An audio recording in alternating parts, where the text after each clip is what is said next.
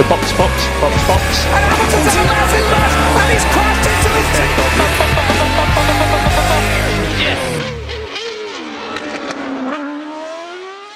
Herkese merhaba. Podstop Podcast'in formasyon turu serisinde Fırat Keskin'le birlikte her zaman olduğu gibi Deniz, Halil ve ben Burak sizlerle birlikteyiz.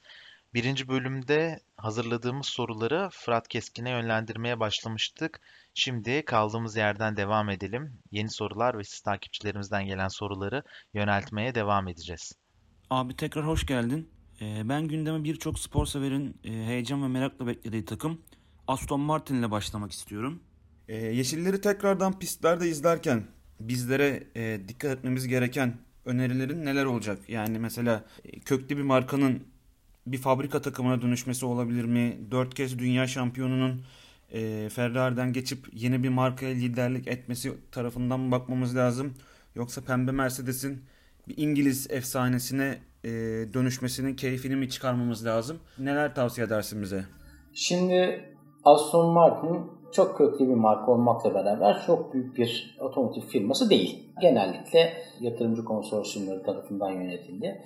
Bu sene zaten Daimler ortağıydı. Biraz daha hisse aldılar. Biraz daha bu işe kıymet veren, otomotiv sektörüne veya yarışlara kıymet veren bir ekip hissedarlar arasına katıldı. Yani salt para kazanma aracı olarak bakmayan veya biraz firmaya değer kazandıralım da sonunda satarız gider e, diye bakmayan insanlar tarafından devralındı. Mesela Williams konusunda benim hala kuşkularım var. Yani Williams'ı bir yatırımcı firma satın aldı. Ama bunların amacı ne? Bunların amacı yarışmak mı? Yoksa firmayı aldık biraz, biraz kar edelim. İşte biraz da belki kara para aklarız nasıl yapacaklarsa. Ondan sonra sonra da satarız gider mi diye aldılar. Yoksa Williams bu yarış dünyasının köklü bir markasıdır ve hep var olmalıdır diye mi satın aldılar? Yani McLaren satın alan ekip gibi bir satın aldı. 1980'de Ron Dennis'in önderliğinde bir konsorsiyum satın almıştı McLaren'ı. Bunlar tabi o markayı çok büyük yerlere getirdiler. Yani şu anda gridin en büyük ikinci takımı Ferrari'den sonra. Williams'ın üçüncü takımı. E, dolayısıyla onların amacının ben kıymetli bir yarış takımı yaratmak, kıymetli bir fabrika takımı yaratmak olduğunu düşünüyorum. Ve bunun içinde gerekli her şeye sahipler. Fethel'in oraya geçmesi neden çok önemli? İlk defa şampiyonluk mücadelesi verecek bir veya vermiş olan bir pilota sahipler. Bu tecrübeyi yaşamış bir pilotları hiç olmadı. Oranın psikolojisi nasıldır? Önde yarışmanın psikolojisi nasıldır? Heyecanı nasıldır? Nasıl kararlar vermek lazıma dair bu yönde pilotlara olmadı. Vettel onlara bunu verecek. Yani şimdi bunu Alman basın da sıkça yazdı. Ben buna katılıyorum. Ee, Sayın Serhan Acar da bunu sonradan söyledi. Önlerde yarışmakla orta sıralarda yarışmak farklı şeyler. Farklı dinamikleri var. Pitlerde vermeniz gereken kararlar farklı. Pilot yapılanmanız farklı olmalı. İşte arabayı farklı düşünmelisiniz. Çünkü önde yarışmak e, başka bir kafa yapısı gerektiriyor. E, dolayısıyla sıralamalara farklı hazırlanmanız lazım. Bunların tamamı, tamamı önemli. Fettel onlarda pilot anlamında eksik olan o tecrübeyi götürüyor oraya. Yani Fethel'i beğenenler de var bugün, beğenmeyenler de var. Beğenelim veya beğenmeyelim. Dört kere dünya şampiyonu olmuş pilottan bahsediyoruz ve özellikle de Alonso gibi kuvvetli bir rakibe karşı son yarışta kazandığı bir şampiyonluk var. Bence çok kıymetli bir şampiyonluk. Alonso'nun işi yaptığı iş de çok kıymetli tabii. Yani yanlış anlaşılmak istemiyorum. Ama son yarışa kadar devam eden bir e, şampiyonluk mücadelesinde nasıl şampiyonluk mücadelesi verilmesi gerektiğini öğrendi. Veya 2017-2018'de yaşadı şampiyonluk mücadelesinin baskısını yaşadı. O da hata yaptı. Şanssızlıkları da vardı. Takım da hata yaptı. Pek çok hatanın birleşimiyle beraber her iki şampiyonlukta kaçtı. Sonuç olarak Vettel'in Aston Martin'e katılması bence değerli bir olaydır. Aston Martin'in önlerde yarışacak bir felsefeye çıkarabileceğini düşünüyorum. Çünkü takım patronundan tutun, firmanın sahibinden tutun, teknik patronuna kadar kimsenin bu konuda bir fikri yok. Dolayısıyla e, bu konuda fikri olan biri var o da Vettel. Fakat 2021 için, e, 2021'den sonra bir konu daha konuşuluyor. Belki Adrian Newey alacaklar, almaya çalışıyorlar. Adrian Newey'nin bir İngiliz spor araba hastası olduğunu biliyoruz. Yani İngiliz spor arabalarını Jaguar gibi, Aston Martin gibi çok seviyor hastası ve bunların böyle sürüş günleri falan oluyor. Bunlara falan devamlı katılan bir adam. Bu sene de Aston Martin'in sürüş günlerine katıldı. Ee, Silverstone pistinde yapıldı. Donington'da da yapıldı galiba bir tane sonradan. Bu sürüş günlerinde e, Aston Martin kullandı. Kullanmaktan çok keyif aldığını söyledi. Aston Martin yöneticilerine bu fırsatı verdikleri için teşekkür etti. Aston Martin yöneticileri ona teşekkür etti filan derken zaten bir söylenti vardı ortada. Adrian Newey isteniyor Aston Martin tarafından diye. Bir de öyle bir şey var. Daha çok ben sanki hazırlıkları 2022'ye yönelikmiş gibi diye düşünüyorum Aston Martin. Ama bence kesinlikle amaçları şampiyon olmak ve Vettel'i de kesinlikle o nedenle transfer ettiler. Süper abi. Ben de önümüzdeki sezon için heyecan yaratan bir diğer takım Renault e, yeni adıyla da Alpine gündemini e, açmak istiyorum. Sezon boyunca senin de Twitter hesabında okuduk, takip ettik. Bu yıl e, Renault motor performansının en iyi motor performansı olarak değerlendirdin. Sezon boyunca getirdikleri güncellemelerin neredeyse tamamını çalıştırabildiler aynı zamanda. Peki 2021'e büyük değişimlerle ve Alpine ismiyle birlikte gelen takımın motivasyonu sence ne olacak? Ee, aynı zamanda takıma eski şampiyonlardan Alonso yeniden katılıyor. F1'e onun adapte süreci olabilir mi? Ya da Ocon'un sezon sonunda, geçen seneki sezon sonunda yükselmeye başlayan performansını yeni sezonda koruyup gelişimini hızlandırması olabilir mi? Yani özetle takımın gelişim eğrisini yukarıya doğru çıkartacak odak noktası ne olmalı önümüzdeki dönemde sence? Şimdi bu önümüzdeki sezonla ilgili yorumlar yorum yapmak o kadar zor ki yani 2019'dan 2020'ye geçerken biraz daha kolaydı bu. Ama 2021'den 2021'e geçerken çok daha zor bu. Çünkü tabandaki değişiklikler, difüzördeki değişiklikler, lastiklerin değişmesi, egzoz borusuyla ilgili gelen değişiklikler, değişimler ve bir takım daha başka eklenecek olan değişimlerle birlikte bu kural değişimlerini iyi okuyan takımların güç dengelerini sarsabileceğini düşünüyorum. Bunu şu anlamda söylemiyorum. En arkadaki takım en öne gelir anlamında söylemiyorum.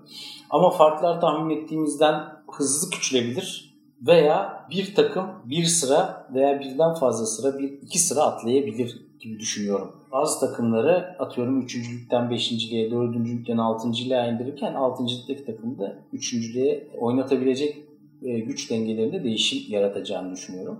E, dolayısıyla Renault ile ilgili şu anda herhangi bir takımla ilgili bir tahmin yapmak çok zor. Yani Renault'un motoru iyi yolda. Bu sezon en iyi, en güçlü ikinci motoruydu. Dayanıklık anlamında en iyisiydi. Alonso gridin en iyi pilotlarından biri.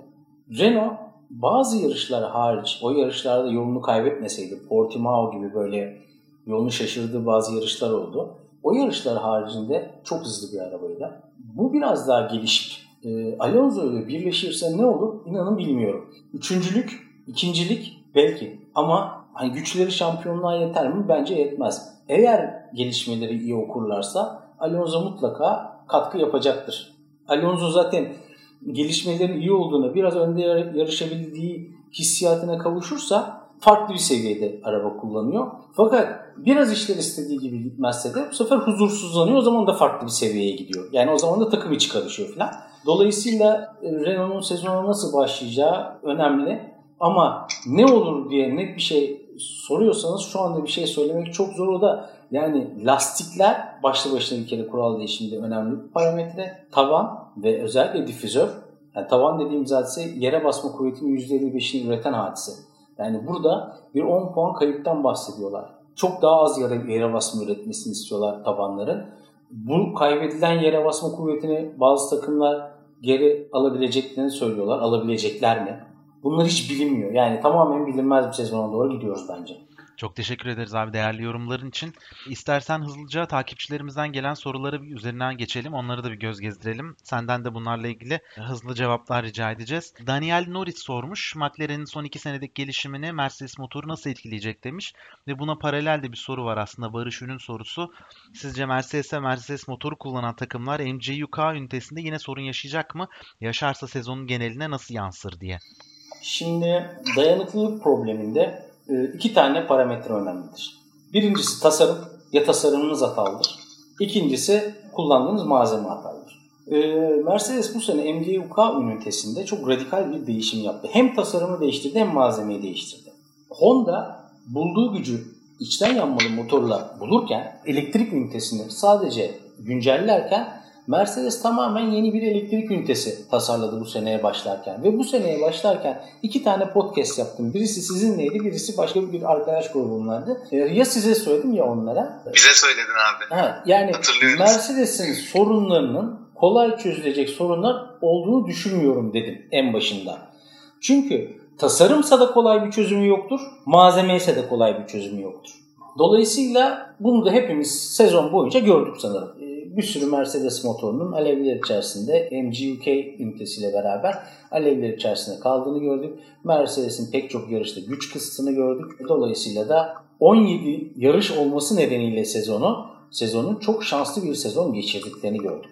Normalde 21 yarış olsaydı da sezonu bu motorlarla bitirmek zorundalardı. Hepsinden üçer komponent kullandılar. Zaten elektronik kontrol unit e, iki tane kullanmak serbestti. Onu da iki tane kullandılar. Diğerlerinden üçer tane kullanacaklardı. Hepsini üçer tane kullandılar. Ve son yarışta güç kıstılar. Çünkü dayanıklılık sorunları vardı. Dolayısıyla 18. yarışta bu motorlar değişecekti. Fakat bu şu anlama gelmiyor.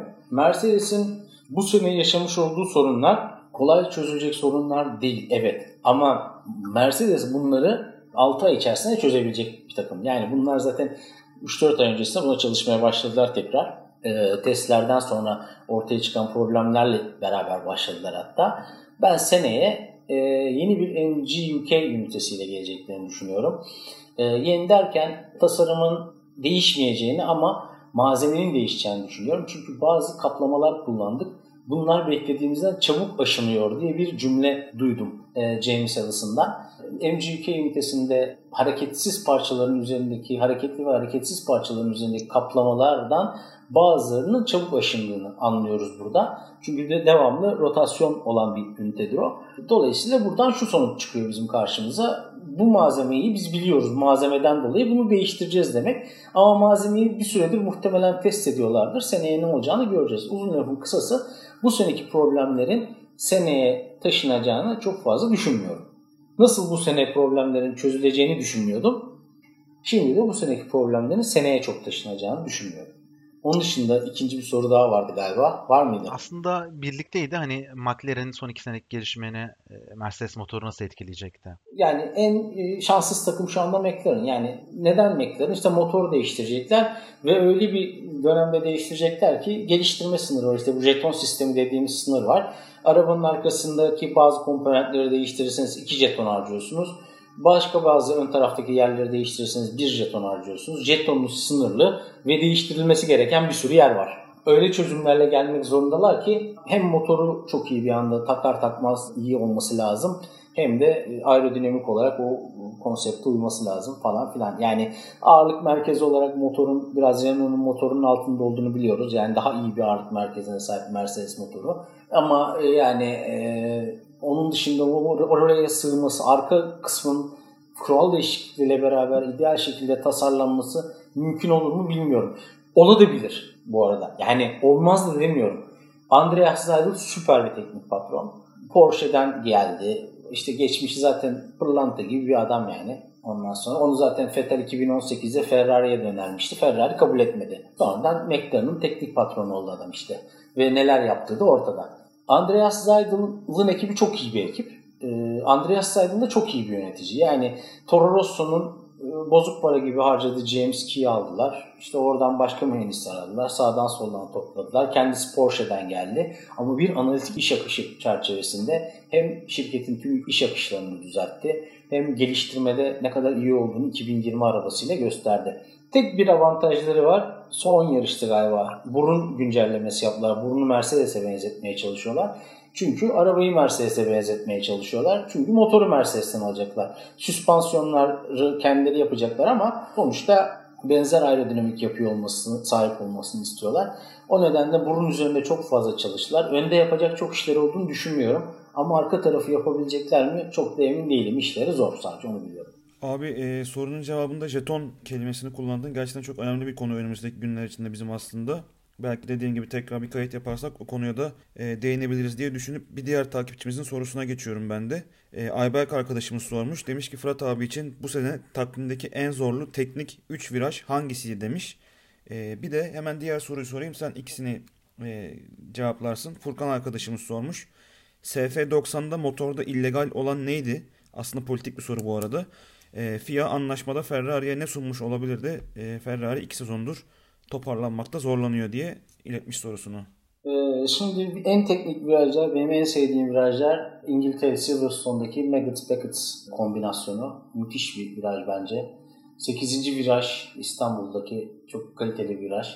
Ee, Spa'daki Oruj daha doğrusu o Radillon da biz işte Oruj diyoruz. Öyle bir kalmış dillerde. O viraj çok kaliteli bir viraj. Aslında oradaki eğim göründüğünden, televizyonda göründüğünden çok daha fazla ve çok gerçekten keyifli bir viraj. Oradan yarış seyretmesi de çok güzel. E, dolayısıyla e, bu üç virajı ben sezon içinde favorize ediyorum ama mesela Portimao'da aklıma gelmeyen iki tane viraj vardı. Tepeye çıktığınız anda bir sağ viraj vardı. Kaçıncı viraj olduğunu hatırlamıyorum. Adını da hatırlamıyorum. E, tamamen kör dönülen bir viraj. O da çok keyifli bir virajdı. Yani 3-4 tane çok güzel viraj sayabilirim. E, onun dışında Ferrari konusu zaten Ferrari konusunda 3 tane şüphe vardı. Bu zaten herkesin konuştuğu bir şey. E, ilk şüphe yakıt sensörünün manipüle edildiği şüphesi. Bir yakıt sensörü var yakıt e, deposunun hemen çıkışında. E, bu yakıt sensörü motora giden e, yakıtın debisini ölçüyor. Miktarını ölçüyor diyelim. Dolayısıyla izin verilen 100 kilogram bölü saatlik akış hızı aşılıyor mu? Buna bakan bir sensör var motorun hemen çıkışında. Bütün takımlarda ama FIA ile aynı anda bu sensöre bağlanma, uzaktan bağlanarak takip etme yetkisine sahip. Ee, takımlar da çünkü FIA onların önüne sen fazla yakıt kullandın diye bir veri koyduğunda hayır biz bakın böyle ölçtük diyebilmeyi istiyorlar. Onlar da o nedenle uzaktan bunu e, takip ediyorlar. O sensöre bağlanma hakkına sahiplerdi. Yani telemetri verilerini okuma hakkına sahiplerdi. Ferrari'nin bu telemetri verilerini manipüle ettiği, FIA'nın hattına sızarak bu telemetri verilerini manipüle ettiği fazla yakıt pompalanmasına e, neden olduğu ve bu sayede performans artışı yakaladığı söyleniyordu. Buna delil olarak da işte geçen sene e, Abu Dhabi'deki son yarıştaki Leclerc'in deposunda fazladan bulunan 5.8 kiloluk yakıt söylendi. 5.8 kilo yakıt fazladan Ferrari'nin yarış komiserlerine bildirildiğinden fazla 5.8 litre yakıt vardı depoda. Bu yakıtın yarış içerisinde fazladan motora pompalanarak bir manipülasyon yapılacağı iddia edildi. İlk şey buydu. İkincisi ara soğutucu dediğimiz yani turbodan gelen motora gitmeden önce sıkıştırılırken aşırı ısınan havayı soğutan bir ara soğutucu ünitesi vardır. Havayı soğutursunuz ki daha fazla e, havayı bu sayede motora gönderebilirsiniz ve bunun sonucunda da turbodan istediğiniz performans artışını beklersiniz. Tam böyle çok ayrıntıya girmeden kompresyon bilmem ne falan girmeden anlatmaya çalışıyorum. Bu ara soğutucu dediğimiz bölgede havanın yoğunluğunun arttığı bölgedeki ara soğutucunun yağla çalıştığı ve bu yağın silindirlere sızdırıldığı yanlışlıkla tırnak içinde sızdırıldığından bahsediliyor. Yani yağ yakmak yasaklanmıştı biliyorsunuz. Ama kompresör ünitesinden de giden yağımız varmış canım bizim farkında değilmişiz gibi bir durum söylendi. Ne kadar doğru onu da bilmiyoruz. Üçüncüsü de yakıt borularının ve yağ borularının çok uzun olmasıydı. Yani e, yakıt deposundan çıktıktan sonra silindirlere püskürtülene kadar yakıt bir yakıt hattından geçiyor. O yakıt hattının çok uzun olması orada da çok fazla yakıt bulunmasını gerektiriyor. Dolayısıyla öyle bir düzenek var ki denildi. O kadar çok yakıt var ki, o kadar uzun iletim hattına sahip bir Ferrari e, orayı yakıtla dolduruyor. Ondan sonra istediği anda oradan motora fazladan yakıt e, aktarıyor gibi bir şey söylendi. Bunun da gerçekliğini bilmiyoruz. Tek bildiğimiz şey gelen kural değişimleri yakıt hatlarını sınırlandırdı. E, yağ e, haznelerini sınırlandırdı. E, yağ iletim hatlarını sınırlandırdı. Intercooler'ın çok iyi izole edilmesini emretti. Ve e, bu gelen güncellemeler neticesinde de kural güncellemeleri neticesinde de Ferrari'nin gücü zayıfladı. Bunlar e, gri bölgede denilebilir. Başka şeyler de denilebilir bunlar gerçekler her zaman her yerde konuşulan gerçekler ama yani FIA ile ne konuştu inanın hiç bilmiyorum. Yani şimdi ben görünen de üzerinden veya görünen demeyeyim de hani bilinen, teknik anlamda da biraz bir şeyler ifade eden gerçekler üzerinden bir şey yorumlamak isterim. Yani onun dışında o onu söylemiş, o arkada bunun konuştular diye bir e, komplo teorisine e, girmek istemiyorum açıkçası. Peki abi son birkaç soruyu sorarak takipçi sorularımızı bitirmek istiyorum. Rinus Miels adlı takipçimiz iki soru yöneltmiş ama ilkine podcastimizde zaten değinmiştik. İkincisi ise şöyle. E, Hamilton'ın bu sene de şampiyon olmasını engelleyecek herhangi bir etmen var mı? Red Bull'un sezon başından itibaren Mercedes'le arasındaki farkı 10'da 2, 10'da 1 saniyeye kadar düşürmesi mümkün mü diye sormuş. Ya burada tabii e, Honda 35-40 beygir buldu deniliyor. Ben çok inanmıyorum. Ferrari için de 35 beygir buldu deniliyordu. Sonra Binotto bunu 15 beygir olarak düzeltti. Belki de blöf yapıyor bilmiyorum. Son günlerin e, favori cümleleri blöf yapmak. Ama 35-40 beygirleri artık bulmak bu kadar kolay değil. Mercedes'in işte içten yanmalı motorla 25 beygir daha bulduğu falan yazıldı Motorsport İtalya'da. Kesinlikle doğru olduğuna inanmıyorum. Böyle 25 beygirler, 35 beygirler falan olacağını düşünmüyorum. Bulacaklardır elbette biraz güç. 10 beygir, 15 beygir. Belki daha üst motor modlarını daha uzun süre kullanmalarına izin verecek bir takım dayanıklılık adımları atacaklardır. Çünkü yine önümüzdeki sene tek motor moduyla yarışılacak ve e, bu motorları yönetmeyi son derece zorlu kılıyor. Dolayısıyla ben daha çok önümüzdeki senenin adımlarının e, Mercedes adına en azından e, dayanıklılık üzerine olacağını düşünüyorum. Honda ve Ferrari'nin de gerçekten 15-20 beygir civarında bulacağını düşünüyorum. Honda dediği gibi 40 beygir bulursa yarışta tabii 0.10'da 1 0.10'da 2 saniyeye kadar gelir. Ama o kadar bulabileceklerine çok ihtimal vermiyorum şu anda. Bunu, bunu vermeme nedenim de aslında şey değil, belli bir mantık çerçevesinde bunu söylüyorum. Honda e, çıkacağı bir organizasyona çok da fazla e, insan gücü ve para harcamak istemeyecektir diye düşünüyorum. Yani bunu tabii ki çok dillendirmeyeceklerdir. Basında biz işte çok motiveyiz, e, çok iyi mücadele etmek üzere geliyoruz, şampiyonluk için geliyoruz diyeceklerdir ama maliyet nedenleriyle çıktıkları bir organizasyona çok da fazla son senelerinde para bağlamak isterler mi? Çok da insan gücü bağlamak isterler mi? İnanın bundan da çok emin değilim. Yani bulamazlar deme nedenlerinden biri de o. Açıkçası o kadar gücü. Ferrari'de bulamaz e, nedenim e, 35 beygir bulmak kolay bir şey değil zaten başlı başına. Yani artık çünkü limitin son limitlere geldik yani bu motorlarda. Yani artık daha fazla ne kadar 1500 beygir mi olacak motorlar? Mümkün değil. Belli bir verimlilikle ilgili belli kıstaslar var. Belli işte parametreler var. Belli e, yanma odası sıcaklıkları var. Bilmem neler var. Yani e, dolayısıyla bu konuların tamamı düşünüldüğünde ben çok böyle fahiş güç bulunabileceğini düşünmüyorum. E, o nedenle biraz uzak görüyorum ama Red Bull kural değişimlerini çok iyi okur. Mercedes'ten iyi okur. Ondan sonra Honda'da hani 40 beygir olmasa bile bir 20-25 beygir bulur gelir. Neden olmasın? Yani olabilir. E, ben hiçbir zaman şampiyonluğu garanti görmüyorum yani hiçbir zaman. Geçen sene de görmedim. Ama herifler çok iyi araba yapmışlar. Yani e, Mercedes'in arabası çok iyiydi geçen sene. E, o nedenle o kadar rahatlardı ki Belçika'da geliştirmeyi durdurdular. Ama e, önümüzdeki sene bunun olacağının garantisi yok ki. Var mı yani arkadaki difüzördeki değişimleri en iyi Mercedes mühendisleri okuyacaktır diye bir şey söyleyebilir miyiz? Yani şimdiye kadar öyle oldu. Ama bundan sonra da öyle olacak diyebilir miyiz? Bence diyemeyiz. Şimdi abi Mercedes'ten bahsetmişken normalde ben de script dışında bir şey e, konuşmadan kapatmayalım istedim yayını. Çok kısa 2020 sezonunda Mercedes ve Lewis Hamilton'da rekor üstüne rekor kırdılar. Hamilton her şekilde kazandı. İşte biliyorsunuz geriden geldi. Rusya'da ceza aldı. Tekrar podyuma çıktı. 3 tane lastikle e, İngiltere'de kazandı. Silverstone'da start finish düzlüğüne ismi verildi. Sir ünvanı aldı. Schumacher geçti derken e, her anlamda rekorlarla dolu bir yıl oldu.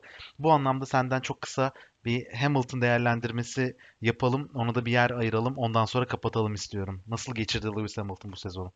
Lewis Hamilton sizinle yaptığımız sezon öncesinde podcastinde söylemiştim. Bir firmada çalışan bir arkadaşım var. Bir Formula 1 firmasında. Eskiden beraber aynı şirkette çalışıyorduk. İngiltere'de çalışıyor bu arada. Son derece Hamilton iyi hazırlandığını söylemişti. Ondan sonra çünkü bu iş yani Formula 1'in evi İngiltere'dir.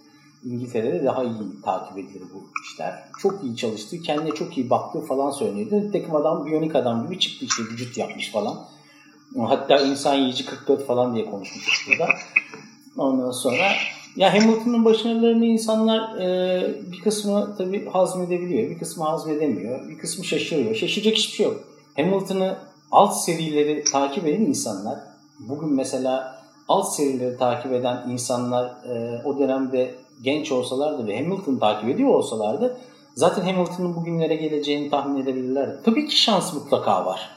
Yani şans faktörü olmadan e, hayatta başarılı olmak mümkün değil. Ama sadece bunu şansa da bağlayamayız. Yani Hamilton şöyle bir e, sezon geçirdi. Kazanmaması gereken yarışları kazandı dediğimiz gibi. Mesela Türkiye gibi bir yarış. Twitter'da da yazdım. 2006'da Türkiye'de seyretmiştim canlı çıplak gözü. O zaman Formula 2'de yarışıyordu. Sonunculuğa düştü spin atıp. Sonunculuğa mı sonundan bir önce ne olmuştu?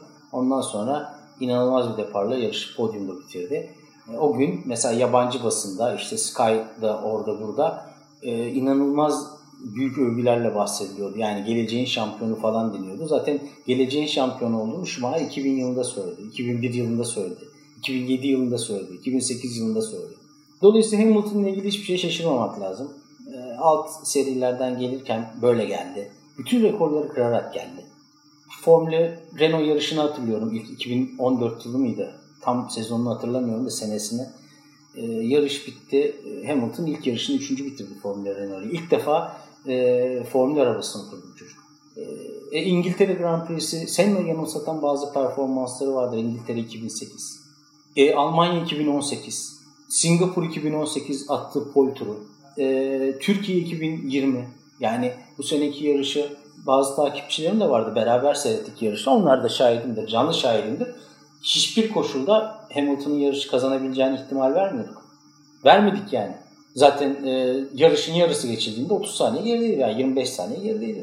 Hiç kazanabileceği bir yarış değildi. Ama e, kabak lastiklerle, ıslak zeminde, e, tamam e, yağmur yağmıyordu, sular akmıyordu ama zemin ıslaktı. Yani zeminde en ufak bir hatanın e, hataya izin verilmediğini kim gösterdi? Leclerc son turda gösterdi. Ama işte Hamilton bu en ufak bir hata yapmıyor adam. Zaten yağmur yarışlarının çoğunu kazanıyor. E, yağmur yarışlarında lastik ısıtmak zordur. Yağmur lastikleri olukludur. Yağmur lastikleri oluklu olduğu için yerle teması azdır. Sürtünme azdır. Sürtünme az olduğu için zor ısınır yağmur lastikleri. Ve oluklarına devamlı su girdiği için soğurlar. Yağmur olan pistlerde lastikler kolay kolay ısınmaz. Evet yüksek yere basma kuvveti üreten arabalar bir tık daha çok küçük bir tık daha avantajını korur. Ama yağmur arabayı dengeler. Gerisi yeteneğe kalır. Senna da defalarca gösterdi. Bunu Hamilton da defalarca gösterdi. Bunu Schumacher de defalarca gösterdi. Ee, Hamilton'ın yeteneğinden en ufak bir kuşku duymaya hiç gerek yok bence. Tarihin en iyi pilotlarından biri olacak. En iyileri demiyorum. Ben eskilere biraz daha fazla değer veriyorum. Çünkü adamlar ölümüne yarışmış yani. Ama e, özellikle yeni jenerasyon içerisinde kuşkusuz en iyisi bence deyip burada yeni jenerasyonunda e, en azından bu eleştirileri bir kenara bırakıp izlerken keyif almasını temenni edelim. E, yoksa sizin de söylediğiniz gibi daha önceki eski dönemlerdeki anıları anlattığınız zaman şu an onları tekrardan izleyebilme fırsatınız yok. Bu şekilde canlı gözle görebilme şansınız yok. Bu yüzden Lewis Hamilton'ı izlerken de yeni e, takipçilerimize ya da sonradan Formula 1 izlemeye başlamış takipçilerine e, keyif almalarını tavsiye edelim diyoruz. Fırat abi çok teşekkür ederiz yayınımıza katıldığın için. E, yine çok keyifli bir söyleşi oldu. Sorulacak çok soru var. Anlatacak, konuşacak çok fazla şey var. E, ama bugün de hedeflediğim sürenin hatta biraz da üzerinde yaptık. Bize de vakit ayırdığın için. Bunu iki parça mı yapacağız artık? Ne yapacağız? Valla abi bakalım. E, istersen Netflix gibi biz de 8'e bölüp bir sezon bile çıkartabiliriz. O kadar çok konumuz var diyebiliriz. e, bu hafta formasyon turunda e, son sektör yazarlarından Medium.com'da kendi yazıları olan sunan ve son dönemde Apostol'un spor bülteni The Punto Mag'de yazılarını sunan Formula 1'in referans isimlerinden Fırat Keskin bizimle birlikteydi. İnşallah bugün de e, yayın arasında aldığım sözlerle birlikte yeni sezon öncesinde eğer son günlerdeki haberler gerçekleşmezse Avustralya'dan önce eğer gerçekleşirse başka bir yarıştan önce 2021 e, sezonunu birlikte değerlendirmek için tekrardan buluşacağız. Fırat abi tekrardan teşekkür ederiz katıldığınız için. Ben teşekkür ederim. Görüşmek üzere. Hoşçakalın. Hoşçakalın. Hoşçakalın. Görüşürüz. Bay bay.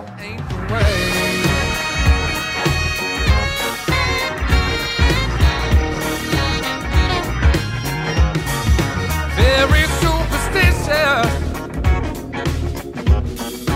Wash your face